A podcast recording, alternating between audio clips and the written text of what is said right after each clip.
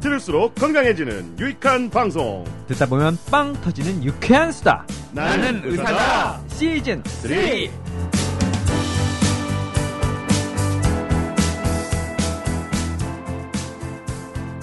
안녕하세요. JYP 박재영입니다. 준이 김광준입니다 써니 이혜선입니다. 자, 오늘 저희 세 사람 말고 어, 세 명이 지금 더 마이크 앞에 앉아 있습니다. 네. 해마다 연초가 되면은 네. 어, 인턴 기자라고 어, 의대생이나 보건 의료 관련 전공하는 대학생들이 청년의사에 옵니다. 음. 네. 네, 올해도 지금 세 명이 와 있는데요. 소개 칙칙하죠.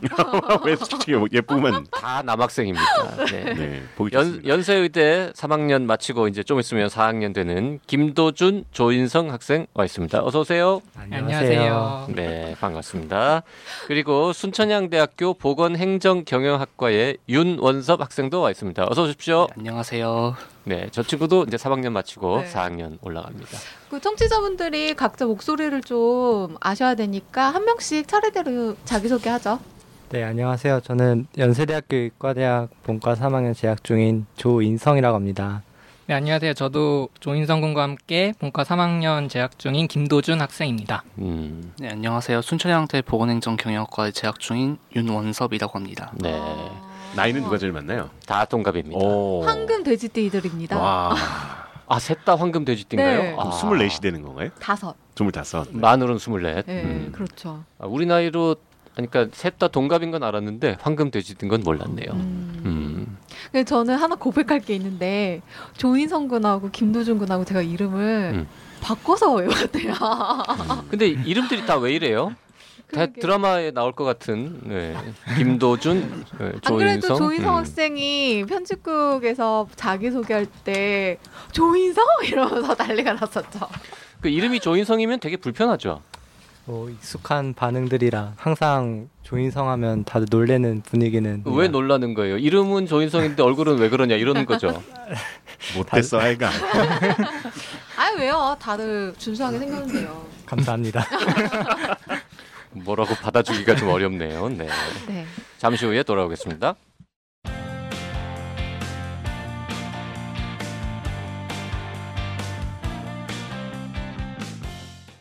네, 오늘의 주제는 의대생들이 에, 도움을 줘서 만들었는데요. 네.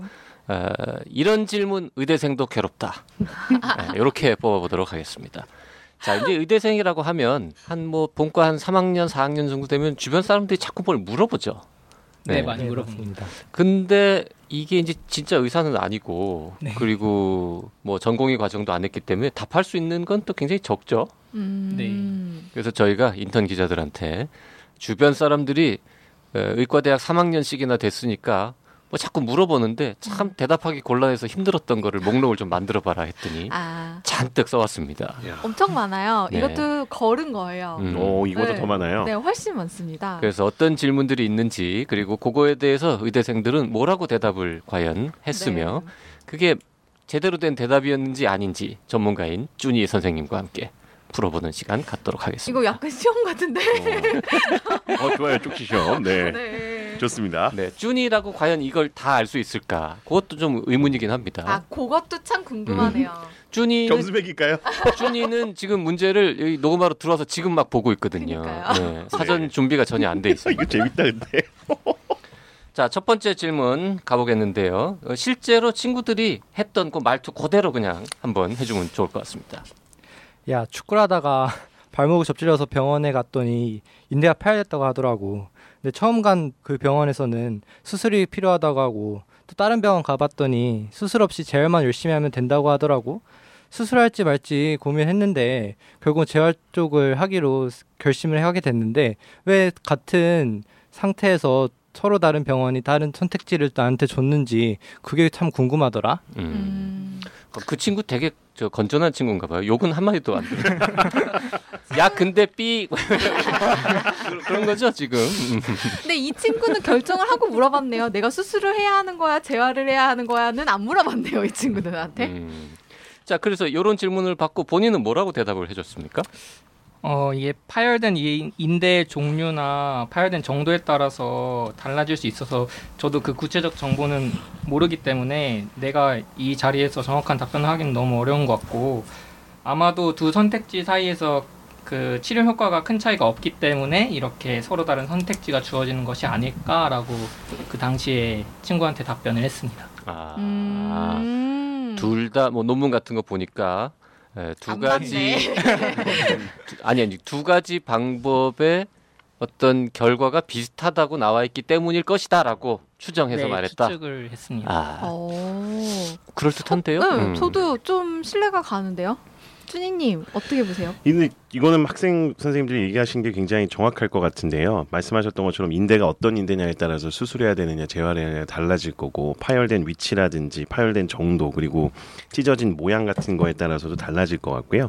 환자의 연령이라든지 여러 가지 상황을 고려해야 되기 때문에 그런 것들을 종합해서 고려했을 때 한 의료진이 봤을 때는 수술하는 게 조금 더 회복 속도가 빠르거나 뭐 예후가 좋을 거라고 판단했을 수도 있고 다른 선생님께서는 이분의 연령이라든지 이런 걸 고려했을 때 수술로 견디기가 어려웠거나 아니면 수술하지 않아도 좋아질 수 있는 가능성이 충분히 있으니까 재활하는 쪽을 추천했을 것 같은데 결론적으로는 양쪽 다 얘기했던 것처럼 치료 효과에 있어서 큰 차이가 없지 않았을까 하는 게 기본적인 생각이고요.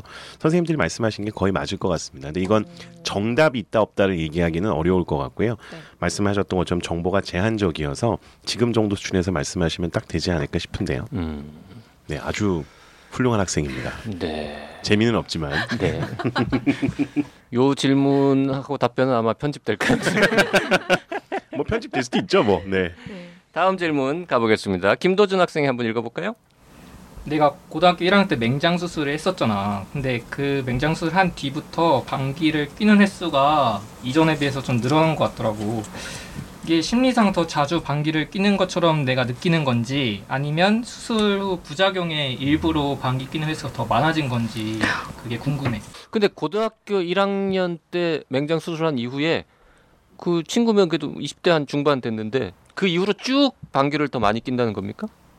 저도 정확히는 모르겠는데 그 전에 비해서 더 뀌는 횟수가 잦아졌다고 음. 말을 해서 음. 그런 이런 황당한 질문을 받고 그 뭐라고 답했어요?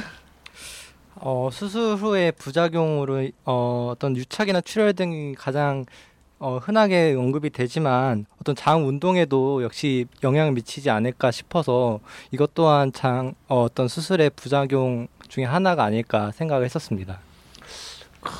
이건 재미는 없을 것 같은데요. 네. 이게 제 고민인데 이걸 청취자 수준에 맞춰서 얘기를 하려다 보니까 아준이는 뭐라고 말을 해도 정답? 재미는 없죠. 재미가 없어요. 네. 그러니까 뭐 안심하고 네. 댓글에도 알겠습니다. 아 그래요. 네. 그 댓글 그런 거 있어요. 준이가 말하면 재미 하나도 없는데 웃기다. 네. 재미는 없죠, 진짜. 아무튼 근데 지금 선생님들이 얘기하셨던 것처럼 저희가 이제 수술하고 났을 때 생길 수 있는 이 부작용이라기보다는 합병증이죠, 사실. 수술의 합병증으로 생길 수 있는 여러 가지 문제들 중에서 장의 운동이 저하되는 그러니까 장마비라는 게 생길 수도 있고 이건 이제 급성으로 생길 수도 있고 만성으로도 생길 수 있고 나중에 한참 뒤에 생길 수도 있고요. 유착이라는 거는 보통 처음에 생기거나 아니면 한참 뒤에 생기는 두 가지여서 고등학교 때 뭐 수술했다 그랬는데 이- 10년 정도 지나서 아니면 뭐 3, 4년 정도 지나서 생기는 건 수술의 직접적인 합병증일 것 같지는 않고요. 또 다른 걸 고려해 봐야 될 거는 이제 수술하고 나서 흔히 이야기하는 장의 운동이라든지 영양분이 장을 지나갔고 소장을 지나서 대장으로 넘어갈 때 변화가 생겼다든지 하는 걸로 인해서 가스가 생기는 요인이 좀 더 변화가 있었을 수는 있을 것 같고요. 근데 개인적으로는 맹장 수술한 다음에 고등학교 때 수술했다 그러면 이런 수술 후 합병증이 거의 없는 경우가 많고요. 오히려 그게 60대 뭐 70대 이렇게 가서 증상이 나타나는 경우가 많고 실질적으로 문제가 되는 경우도 그런 연령대에 갔을 때나 나타나기 때문에 친구분께서 말씀하셨던 고민은 사실 크게 걱정할 필요는 없을 것 같습니다. 네. 네. 역시 뭘- 재미는 없네요. 네. 네, 재미없죠. 이거. 뭘 많이 먹어서 그런 거예요? 뭐 그럴 수도 있고요. 방구가 많이 나오는 거는 사실 요인들이 있거든요. 저희가 이제 네 가지 정도 이야기를 하는데 또 그거 얘기하면 재미가 없을 것 같아서. 어, 그 차라리 어, 그 얘기 해봐.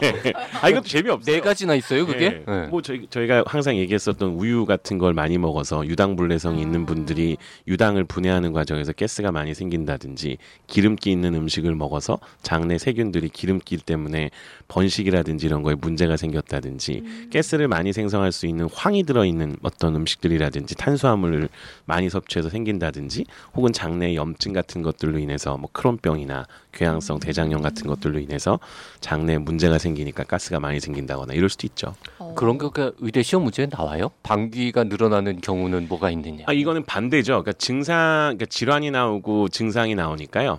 그 증상을 일으키는 질환이 뭔지를 역추적해서 가는 거죠.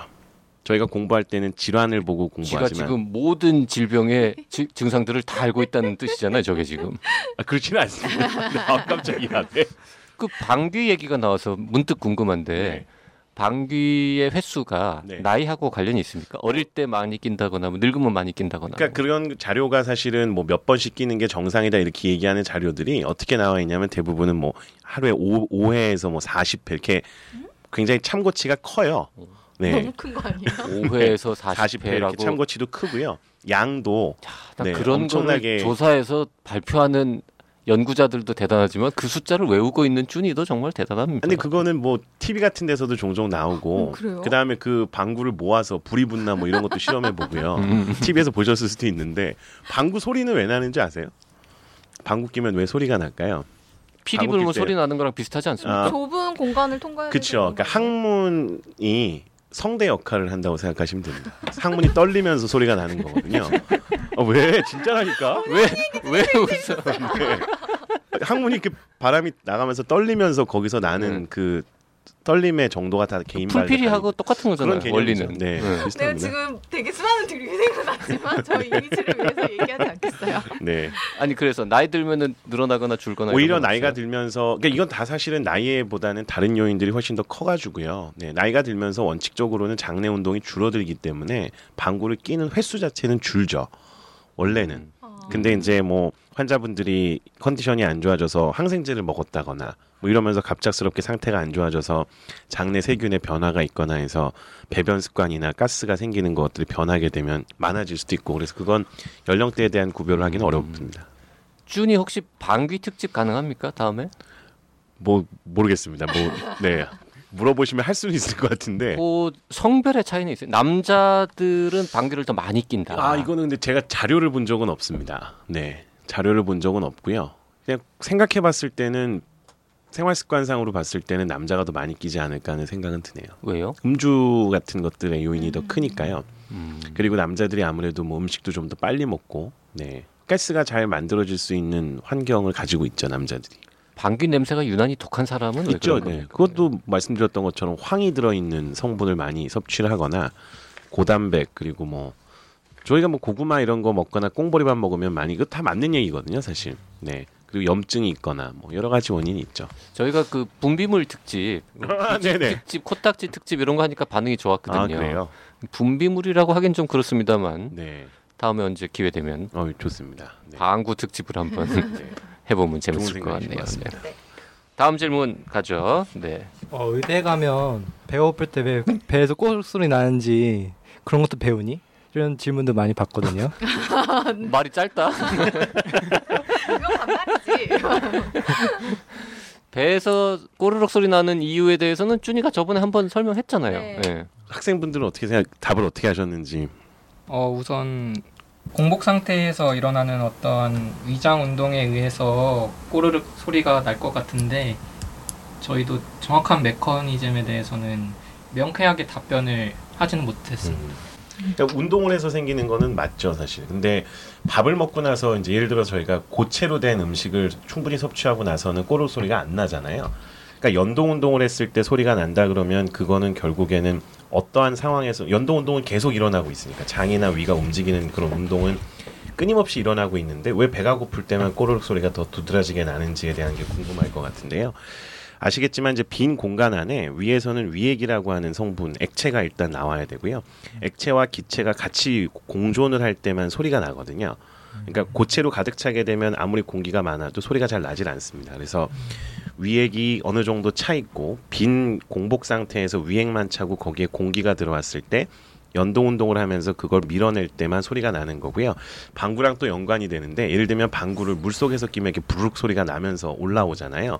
그런 것처럼 공기와 물속 물의 성분이 만나서 연동 운동을 통해서 움직일 때만 제한된 공간에서 소리가 나는 거고요. 네, 그래서 이거는 공복 상태에서만 나는 게 맞습니다. 위에서 나는 소리라면 네. 그럼 공복이 오래되면 꼬르륵 소리가 안 나는 거는 왜 그런 건가요? 공복이 너무 오래되거나 저희가 가- 가스가 이동할 만큼의 충분한 공기를 섭취하지 않았을 경우에는 당연히 소리가 날 만한 공기가 없으니까 그럴 수도 있고요. 그다음에 액체가 너무 오랫동안 고갈돼서 저희가 흔히 얘기하는 연동 운동이 거의 멈출 정도로 단식 같은 거라면 일정 수준의 이상의 연동 운동을 하지 않게 되거든요. 그러니까 움직임이 제한되니까 밀어내는 게 줄어들면서 공기가 통하는 정도가 줄어들게 되고 그걸로 인해서 소리가 줄어들게 될 수 있죠. 음. 네. 그러니까 참고로 소리는 위에서 나는 소리, 소장에서 나는 소리, 대장에서 나는 소리가 다 다릅니다. 그 저희가 522회 때 배에서 나는 소리 관련해 가지고 그 준이가 그때 막 성대모사도 하고 아 그랬나요? 북뭐 이런 이런 소리가 난다. 어떤 경우에 네. 저도 다 까먹었는데요. 네, 배에서 나는 소리와 관련된 내용은 522회 다시 들으시면 음, 네. 잔뜩 네, 나옵니다. 친구한테 나이사 522회를 링크를 걸어서 보내주면 아. 의대생들이 들으면 되겠네요. 네. 음. 자 다음 질문 좀 재밌는 거 없습니까? 좀 센 거? 아무리 재밌는 질문을 해도 제가 답하면 재미가 없어질 겁니다. 그러게요. 어 이거는 정말 많이 들었던 질문인데요. 야한 생각을 하면 정말로 머리카락과 손톱이 빨리 자라는 본인들도 궁금하지 않았나? 이런 걸 배울 기회가 없기 때문에 네. 어떻게 이거 어떻게 설명해야 될지 정말 난감하더라고요. 그래서 뭐라 그랬어요? 모른다 그랬죠. 모른다고 했죠. 음. 아 예. 모른다. 그러니까 사실 이거 속설이죠. 네, 근데 이 속설이 나오게 된 배경에는 아시겠지만 이렇게 성적으로 왕성한 사람들일수록 호르몬의 분비가 더 활발할 거고 그 호르몬 중에 제일 중요한 건 테스토스테론 호르몬이니까 테스토스테론 호르몬이 일정 수준 이상 나오게 되면 털에 이렇게 빨리 털이 자랄 수 있는 그런 환경이 생기잖아요. 그래서 야한 생각을 많이 한다라고 하는 게 결국에는 예전의 기준으로 봤을 때는 정력이 좋다거나 성적으로 굉장히 활발하다는 것과 연관이 되고 그런 사람들일수록 호르몬의 분비도 왕성할 거고 호르몬의 분비가 왕성하면 털의 발육이 또잘될 거다라는 추정하에서 됐었는데 실제로는 그렇지 않습니다. 왜 그러냐면 털이라는 거는 호르몬의 양이 너무 많아지게 될 경우에는 오히려 탈모도 조장될 수 있고 그렇기 때문에 일정 이상의 호르몬이 증가했다고 해서 반드시 털에 생 털이 빨리 자라는 건 절대 아니어서요. 음. 이거는 잘못된 속설이라고 보시면 됩니다. 잘못된 속설이다. 네. 아. 야한 생각을 많이 해도 손톱이나 머리카락이 손톱은 저도 모르겠습니다. 자란다. 손톱은 왜 그런 얘기가 나오는지 아. 모르겠고요. 털에 대한 부분은 저도 얘기를 많이 들었었는데 야한 생각을 많이 한다고 해서 실질적으로 털이 더 빨리 자란다 이런 근거는 어디에도 없습니다. 오. 쭈니님이랑 JYP가 의대생일 때도 이 질문 받아보셨나요? 그렇죠. 이거는 그냥 뭐 사람들이 계속 물어보는 질문인가 보네요. 그러면은 관계가 없으니까는 관계가 혹시 있다 그러면 네. 음. 남자들만 그런 거냐라고 물어보려고. 그랬는데 근데 남자들의 경우뿐만 아니라 여성분들도 사실은 남성 호르몬이라고 하는 테스토스테론이 나오거든요. 그러니까 여성의 경우에도 똑같은 영향을 받습니다. 그래서 여성의 경우에는 오히려 테스토스테론에 의한 영향을 남자보다 더 많이 받는다고 생각하시면 되고요. 음. 대표적인 질환이 알고 계시는 그 질환 중에서 다낭성 난소 증후군이라고 하는 여성분들이 생, 아. 걸리는 질환이 있는데 그 질환의 하나가 다모증이 있거든요. 털이 많이 나오거나 할 수는 있지만 빨리 자라거나 하지는 않습니다. 또 이거는 나중에 연관이 되는 부분이 저희가 흔히 털이라고 하는 게 온몸에 있지만 머리카락 털하고 수염을 제외하고는 모든 털은 기본적으로 나오는 속도와 나올 수 있는 길이가 정해져 있거든요. 털을 깎지 않아도 일정 부- 수준 이상 자라면 안 자르잖아요. 머리랑 수염을 제외하고는. 그래서 털이라는 게 그렇게 쉽게 뭐 하나의 호르몬이나 야한 생각 때문에 조절될 수는 없습니다. 어, 그럼 질문 있습니다. 그럴 리는 없지만 네. 겨털을 네. 머리에 이식을 한다. 그러면 걔는 원래 그 자라는 길이까지만 자라고 더 이상 자라지 않을까요? 이거 되게 중요한 질문인데요. 털이라는 게 갖고 있는 특성과 그러니까 모근이 갖고 있는 특성하고요. 그 털이 자랄 수 있는 환경 두 가지가 중요하기 때문에 겨드랑이 털을 예를 들어서 머리에 이식을 하면 머리털의 성, 그 성격을 닮아갑니다. 오. 그래서 걔는 겨드랑이 털이 머리털처럼 바뀌게 되고요. 따라서 이 개는 머리카락처럼 길게 자랄 수 있죠. 환경이 중요하군요. 네, 그런 부분으로 이해하시면 됩니다. 다 그렇지는 않고요. 네. 어떤 털들은 이식이 됐을 때 머리카락의 특성을 닮아서 계속 자랄 수도 있고요. 어떤 털은 그걸 받지 못해서 못 자랄 수도 있어요. 아, 복불복이에요? 네. 아. 탈모 어, 연구를 어떤 거는 좀 직선으로 자랄 수도 있고 여전히 꼬불꼬불할 수도 있고 뭐 그런 거군요. 네. 음. 맞습니다. 머리카락도 자라는 속도가 다 달라가지고요. 앞에 정수리 쪽에 있는 털하고 뒤통수 쪽에서 자라는 털의 바- 이렇게 속도가 달라요. 뭐 그런 것도 있습니다. 네, 그건 음. 환경의 영향이고요. 네. 음. 여기 이렇게 정수리 쪽에는 아무래도 이렇게 외부적인 환경에 노출이 많이 되잖아요. 드라이도 많이 하고 앞에 쪽은 네. 뭐 그러는 과정에서 손상도 많이 받고 그래서 앞쪽 머리가 발육이 좀 더 더디고 그 야한 생각 많이 하면은 머리가 빨리 하얘집니까? 아 그건 아닌 것 같습니다. 아닌 것 같습니다. 네, 그만 아 얘기하세요. 그럼 야한 생각은 하지 않으셨다는 얘기인가요, 아니요, 주인님? 너 많이 하고요. 성 호르몬도 많아요, 저는. 네. 그 어쨌든 그 머리가 빨리 휘어지거나 뭐, 뭐 머리가 빠지거나 유난히 빨리빨리 자랄 걱정은 하지 말고 야한 생각은 그냥 쭉 많이 하면 되겠군요. 너무 많이 하면 말씀드렸던 것처럼 탈모가 촉진되는 경우도 있습니다. 네. 조심하셔야 됩니다. 네. 네. 다음 질문 가죠. 아 아까랑 좀 비슷한 맥락의 질문인데 면도를 할수록 수염이 좀 빨리 자라기도 하고 굵기가 좀 더 굵어지는 것 같은데 이런 거는 정말로 근거가 있는 건가? 음, 이런 질문을 좀 받거든요. 이런 얘기도 많죠. 면도를 하면 할수록 굵어지고 음. 더잘 자란다. 네, 이건 사실은 이제 예전에 제가 방송에 나갔을 때 한번 얘기를 했었던 적이 있는데요. 이게 털이라는 거를 결국에 깎게 되면 모근이라는 거에서 털이 이렇게 나오기 시작해가지고 피부를 뚫고 털이 길어지잖아요. 모근에 가까울수록 직경이 두꺼워요. 그렇기 때문에 털을 깎고 나면 당연히 가늘어진 부분은 잘려 나가고 피부에 가까운 쪽에 남아 있는 부분들은 직경이 두꺼워지기 때문에 털이 두꺼운 것처럼 느껴지죠. 아. 네, 그렇기 때문에 털 자체가 두꺼워진 건 아니고요. 네. 값게 가늘어진 부분이 잘려 나갔기 때문에 두꺼워진 것처럼 느껴지고요. 아 이렇게 생각하시면 됩니다. 저희가 머리카락이 이렇게 있는데 머리를 스포츠로 깎으면 더 훨씬 더 딱딱해 이렇게 어, 느껴지듯이 맞아요. 그런. 개념으로 이해하시면 되고요. 자라는 속도라든지 이런 거는 차이가 없습니다. 네. 음. 네, 다음 질문 가보겠는데요. 네, 이번에는 좀더 어, 진짜 친구들이 하는 일상 언어에 가깝게 좀. 연기를 해서 한번 읽어보면 더 재밌을 것 같습니다. 어 내가 종종 이제 손가락을 뚝뚝 꺾어 보면은 뚝 뚜둑거리는 그런 소리가 자주 나는데 이게 왜 그런 건지 그리고 또 계속 반복해서 소리를 내면 건강에 좋지 않다고 그러던데 진짜 맞는 사실인지 너무 궁금하다. 네. 궁금하다. 어떨 것 같아요? 참 연- 궁금하다. 연기력은 제로인 거. 그런 거안 돼요, 진짜. 예.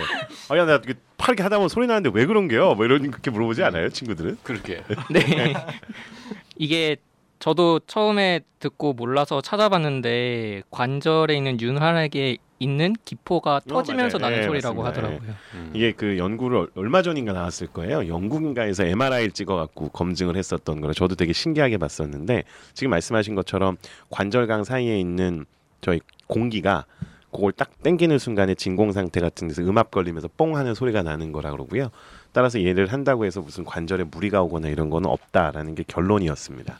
그 우리 옛날에 비정상 연구실 네. 코너에서 한번 깜신이 다뤘잖아요. 한번. 아, 그랬나요? 그 어떤 의사가 몇, 한 50년 동안 어, 어릴 때 이제 엄마가 자꾸 손 꺾으면 관절 굵어진다고 하지 말라고 한 거예요. 근데 이제 이 삐딱해가지고 진짜 그런지 내가 한번 해보겠다고 해서 한쪽 손은 계속 하루에 몇 번씩 뚝뚝 소리를 내고 한쪽 손은 전혀 안 하고 한 50년 동안 지켜봤는데 그렇게 했는데도 똑같더라. 음. 그래서 아무리 꺾어도 안 굵어진다라는 네. 바- 자료를 발표해서 화제가 된 적이 그렇죠. 있었죠. 근데 사실 이제 이거는 워낙 그 샘플 사이즈가 적으니까 그쵸. 일반화시키긴 좀 어려울 것 같은데요. 어쨌든 연구 결과를 토대로는 MRI를 찍었을 때 확실하게 무슨 문제가 생기거나 하는 건 없었다. 근데 이제 이 하면 소리가 나잖아요. 네. 근데 소리 나고 나면 그 다음에 안 나죠. 안 나잖아요. 한 그건 번왜 기포가 네. 이동한 다음에는요. 다시 그 기포가 이 관절 내로 들어와 가지고 충분히 차는데 시간이 필요하답니다. 어. MRI를 찍어 보니까. 음. 네. 오, 저도 그걸 제가 연구한 건 아니었지만 네. 그렇게 돼 어떻게 있더라고요. 다 알고 어떻게 다 기억하세요? 아니 저도 궁금해서 예전에 한번 봤던 기억이 있어요. 음. 네. 아니 나도 궁금한 건 많아가지고 많이 찾아보는데 네. 그 찾아보고 아 이런 거구나라고 한 다음에 바로 잊어버리걸랑. 이 준이는 기억을 하고 있잖아. 그거. 언젠가 써먹을 거라는 생각을 했나 보죠.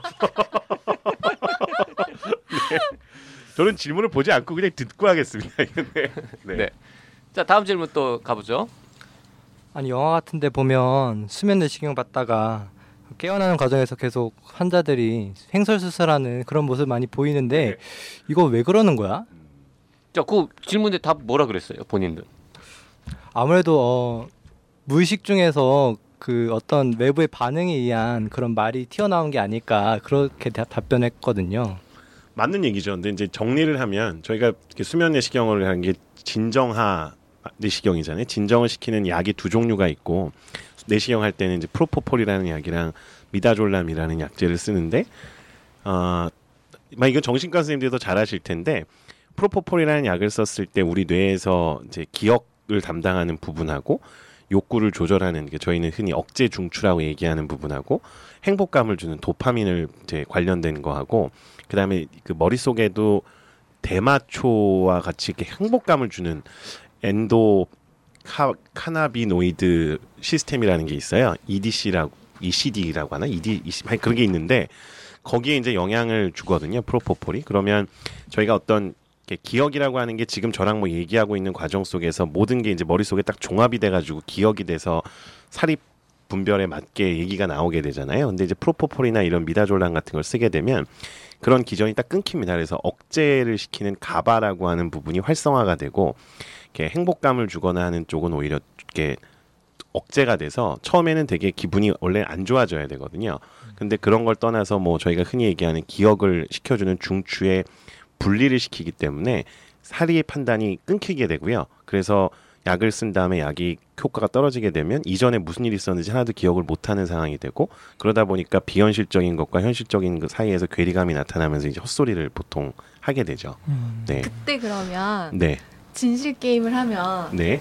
술술 다 푸나요? 다릅니다. 예, 아니에요? 그건 조금 다른 얘기고요. 음. 그 상황에서 저희가 얘기 드렸던 것처럼 아주 밑에 쪽에 기억에 담당을 하고 있는 부위에서 그걸 끌어낼 수 있으면 말을 하는 건 일부는 맞고요. 정말 말도 안 되는 얘기도 나옵니다. 이게 이제 뇌에서 기억을 담당하는 부분이 굉장히 복잡하기 때문에 네. 오. 이것도 뭐 아니 예를 들어서 뭐 이렇게 스파이 잡아가지고 신문할 때 네. 어, 맞아. 네, 약간 그 프로포폴 준 다음에 네. 몽롱하게 만든 다음에 물어보면 아, 그거는 조금 다른 개념인데요. 아까 이야기 드렸던 것처럼 저희가 프로포폴을 주면 어떤 사람들 굉장히 행복해진다고 얘기를 하잖아요. 솔직히 말씀드리면 프로포폴은 수면을 그러니까 가바라고 하는 걸 어떻게 촉진시켜서 수면을 유도하거든요. 잠을 자게 해요. 억제시키는데 억제되는 수준이 이르, 이르기 전에 머릿속에서 도파민의 분비가 촉진되는 게 먼저 나타나거나 이 잠을 잘 정도의 수준이 아니라 도파민의 분비만 축적될 정도로 약의 용량이 들어가게 되면 딱 그 순간에 이게 유포릭해진다 해서 이렇게 아주 행복감을 느끼게 되거든요. 음. 그렇기 때문에 이게 중독성이 생기는 거고 그 시점에서 뭔가를 질문하거나 하면 그 사람은 기억에 있어서의 영향을 받지 않고 굉장히 하이, 그러니까 행복한 상태가 됐기 때문에 질의하거나 묻는 거에 대해서 억제를 할 수가 없는 상황이 되고 그러면서 갑작스럽게 막 진실이 막 튀어나오죠. 근데 그 수준을 조금만 넘어서게 되면 아까 말씀드렸던 것처럼 기억의 회로가 끊기기 때문에 부정확한 답들이 나오게 됩니다. 그래서 근데 그 포인트가 딱 음, 있어요. 그 정확한 용량을 찾기는 좀 없습니다. 네, 사람마다 다 사람마다 다를 뿐만 아니라 사람도 그때 그때 컨디션, 뭐 그 전날에 뭐 술을 먹었냐 안 먹었냐, 간이랑 콩팥의 기능 이런 거에 따라서 영향을 되게 많이 받아서요. CIA 같은 데서도 프로포폴 같은 거를 이용해서 뭔가 할 수는 정보를 있겠죠. 할 수는 있지만 쉽진 않을 네, 거다. 쉽진 않죠. 음. 왜냐하면 계속 바뀌니까요. 그 용량이 음. 산 사람에 있어도. 안 쓰겠네요 CIA에서. 뭔가 해가지고는 야 니네 아지트를 말해 이랬는데 막 자꾸 딴소리 하고 이러면 네. 짜증나겠다 그지? 즐거운 음. 나이즈 노래 부르고. 음, 이상한 얘기가 나올 수도 있죠. 자 우리 저 윤원섭 저 인턴 기자는 지금 평소에 의대생들한테 뭐 궁금했던 거 이런 건 없습니까? 하나 있긴 한데 의대생들이 연애하는 방법에 대해서 제가 학교 다니면서 좀 많이 이야기를 들었거든요. 그래요? 뭐라고 들은 거야? 긴장한다 이제. 혹시 막. 물란하다고 들었습니까? 물란한 거는 좀 아닌데 약간 비슷할 수도 있는. 뭐야? 물란하는 비슷해. 1, 2학년 때 아무래도 이제 의대생들 공부량이 엄청나잖아요. 그래서 막 여자친구, 남자친구를 사귈 때 그 애를만 이제 보면서 되게 해부학을 보는 그런 느낌으로 애를 본다는 거예요. 아 상대를 네. 상대방을 상대 장기를 생각한다는 얘기인가? 상대 이제 어. 예를 들어서 이런 거죠. 안아줬는데 여기는 몇 번 갈비뼈, 여기는 몇 번 갈비뼈, 여기는 심장고 이가 이 위치는 심장이 있고 이 그렇다는 위치는 심장이 그거를- 있고 여기엔 간이 있겠지 이거야. 그런 얘기를 하면서 더듬더듬 한다 뭐 이런 겁니까 이제 지금? 안아주면서 네 더듬더듬 한다. 아 그걸 수단으로. 네. 아 여기에는 뭐가 있어 뭐가 있어 이러면서 와 신박하다. 어 질문 질문. 아니 아, 그러니까 잠깐, 그 누구한테 먼저 해야 되지? 아니 그러니까 저는 해박이 F라서 그냥 모르겠어요. 그냥 이렇게 안아줄 때 그런 생각을 한다는 거예요? 아니면은 그런 두 얘기를 가지- 하면서 예. 두 가지 버전이 있었어요. 한 명은 이제 그냥 진짜 생각을 했다 나중에 말하는 애가 있었고 음. 한 명은 자기가 그런 말을 의- 무의식적으로 걔는 그 계속 말이 나오는 거예요. 정말 음. 공부량이 엄청나다 너 보니까 일곱 번째 갈비뼈가 어딘지 아니? 이러면서 여기다 뭐 이런 이런 거 얘기하는 거예요? 거야. 와. 그건 좋네요. 그건 뭐 그럴 수 있죠, 뭐. 음. 네. 자 저런 이야기에 대해서 현직 의대생들은 어떻게 생각합니까? 네. 어, 일단 얼마나 해부하게 심취하게 되면 이런 생각하게 될지 참 궁금한데 일단 저희는 그렇게까지 해부하게 심취해서 사- 생활해 본 적이 없어서 혹시 연애 경험이 없는 건 아니고요? 아니, 지켰네요. 야, 이거 너무 자연스럽게 나오는데. 아니 아니 근데 지금 생각해 보니까 의대생이라면 충분히 그 이 해부학적인 지식을 이용을 해서 좀 그럴 수 있을 것 같은데. 아니, 그런 적은 있어요. 저 같은 경우도 이렇게 갑상선을 보다 보니까 괜히 여자분들 보면 갑상선 목 한번 보고 아유 갑상선이 좀 튀어나왔군요. 이러면서 이제 뭐라 그래요? 메디칼 쿠라 뭐 이런 것 좀 해본 적도 있었어요. 사실 예전에. 결혼하기 전에 네, 결혼하기 전이죠. 네. 어디서 개수작이야? 뭐 의대생들은 의대생들의 연애법이 뭐 특별한 게 있다고 혹시 생각합니까? 어, 특별한 연애법이라기보다는 그냥 아무래도 좀 갇혀 있는 사회다 보니까 생각보다 굉장히 CC가 많이 나오고요. 음. CC 아니면은 보통 누구한테 소개받거나 소개팅으로 해서 만나기도 하는데 저는 잘 모르겠네요. 음. 음. 뭐지? 현 현재 여친이 있거나 썸 타는 사람이 있거나 두 명 이상이거나. 없는 것 같은데. 여기 둘 다 여친이 없는 것 같습니다. 아, 그래요? 예. 왜요? 모르죠 또. 여친이 없다고 생각되는 게 에, 이게 8주 동안 이제 선택 실습 여기저기 가서 할 수 있는데 네. 여기 청년의사에 오는 거는 가장 바쁘고 빡센 걸로 유명하거든요. 그러니까 데이트 할 상대가 없기 때문에 시간이 남아봐야 할 일이 없어요. 그냥 가서 일이나 하자 하고 여기를 온 게 아닐까. 그 너무 팩폭 아닙니까? 아, 일단 세 분 다 굉장히 훈남인데. 죄송합니다. 아, 저 지실만을 저는 이 친구들 보면서 무슨 생각이 들었냐면 조인성 군 같은 경우에는 어. 세 번째 교회 오빠 스타일 같은 그런 느낌이고요. 그게 뭐예요? 세 번째 게. 아 저희 첫 번째 교회 오빠는 양깡이고 두 번째는 이금만 선생님이고 어. 그 약간 비슷하지 않나요? 이금만 선생님은 좀 비슷한 그런 느낌이고 김도준 학생은 약간 아 근데 나 이 얘기를 하면 되게 질타를 받을 것 같은데 한 1초 에릭남? 네, 어, 죄송합니다. 편집해 주세요. 네. 그 이거는 그냥 통으로 다 드러내 주세요. 아니 한분더 남았으니까 맞아. 아, 네. 아 원섭 씨는 그 내가 생 제가 생각이 안 나는데요. 배우 누구랑 닮았어요. 약간 외국 사람 그쵸 같아요. 그쵸 예, 그쵸. 어머니가 외국인이라 생각이 안 나는. 것 같아요. 에? 잠깐 어? 뭐라고요? 뭐라고? 어머니가 프랑스 분입니다. 아 진짜요? 아, 사실 농담이에요. 이 질문을 되게 많이 받아가지고 어, 어 깜짝 나 진짜 어, 줄 약간 알았어. 외국. 어, 나 잠깐만. 아 방송 경력 네. 이렇게 됐는데 나 낚인 거야. 그 약간? 외국인 음. 배우처럼 좀 불어 있어요. 불어 해봐요 불어. 아, 주노스 판 프랑스 혼다? 무슨 뜻이에요? 얘는 프랑스어를 못합니다. 이 잠깐 헷갈리기 시작했어. 이걸로 여자 꼬셔본 적 있다 없다. 있습니다. 자, 더 이상한 소리 하기 전에 오늘 방송 여기서 줄여야 될 것 같습니다. 오늘 에, 의대생들이 에, 친구들한테 받았는데 답하기 어려웠던 질문들을 네. 모아서 쭈니와 함께 해결을 해봤습니다. 어떠셨어요? 쭈니님이랑 JYP님은 옛날 의대생 때 생각나셨어요? 그 저는 친구들이 저한테는 이런 질문을 하지 않았습니다. 저도 마찬가지입니다. 아, 학생 때면 전혀 뭐 네, 어, 알수 진짜요? 없죠. 네. 네. 맨날 뭐 음. 다른 종류의 질문은 많이 받았지만 의학적인 질문은 받아본 적이 없어서 저도 마찬가지입니다. 그렇군요. 네. 네. 저는 새사람이 된 케이스라서 자 알겠습니다. 나는 의사다에 질문이 있으신 분들은요. 네, 나는 의사다 카카오톡, 페이스북, 팟빵, 네이버 포스트에 댓글로 질문 보내주시고요. 라디오 골뱅이 doc doc doc co kr로 이메일 질문도 보내주시기 바랍니다. 오늘 방송 참여한 인턴 세 분은 어땠어요? 즐거웠습니다. 음, 네. 뭐가 뻔한- 대답 참 영혼 없는 감사하고요. 답변, 네. 오늘 방송 유익하다고 생각되시면 방송 주소를 본인이 활동하고 있는 단톡방, 카페 등에 탈퇴 당할 때까지 널리 널리 홍보해 주시기 바랍니다.